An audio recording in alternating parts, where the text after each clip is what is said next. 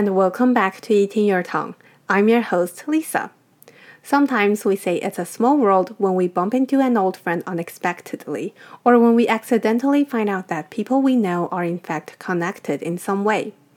Just last Saturday, I met my roommate back in university in a cafe near my studio, but she lives somewhere very far away. What a coincidence!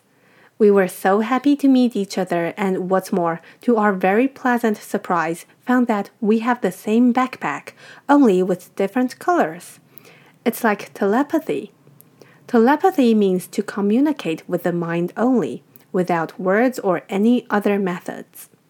We caught up on each other's lives and then studied together for a while. Later, I had to go to class, but this short encounter totally made my day that is, made me very happy that day. What about you? Have you ever met old friends in unexpected places? What then do you do? Do you stop to have a talk? What do you talk about?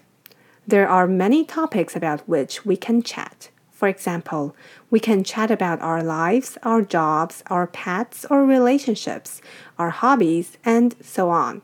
But the question is, how can we open a topic preferably interestingly? Well, the most straightforward way is to start talking about it right away.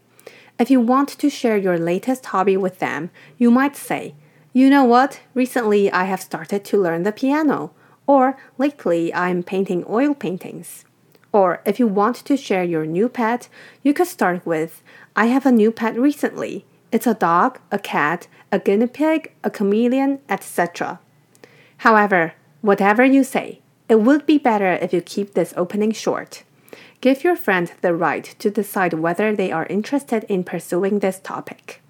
It would be awkward to start ranting on about your cute puppy Daisy only to find that your friend is actually afraid of dogs. We should always exercise courtesy, that is, good manners and ways of showing respect for other people. Asking questions are also great conversation starters it would be best to keep the questions light and easy to answer, like, How are you lately? Or, I saw it on Instagram that you went to Europe. How was the trip? If you are not following each other on social media and do not know what they are up to now, you could ask questions concerning your past. For example, I remembered that you used to play the violin. Are you still playing it now? Or if you know their family, how are your parents doing lately?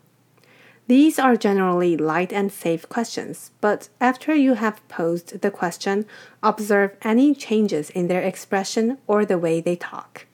We never know what the other person might have gone through, so it's good to not miss any details. This also makes the other person feel that we care about them.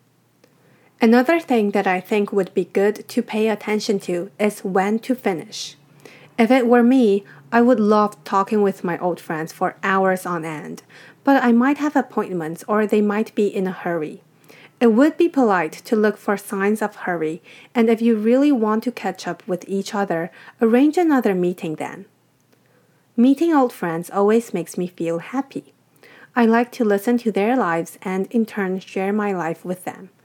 Like what Confucius said, whenever three walk together, there will always be someone who I can learn from. Staying connected with different people is always an ideal way to enhance ourselves.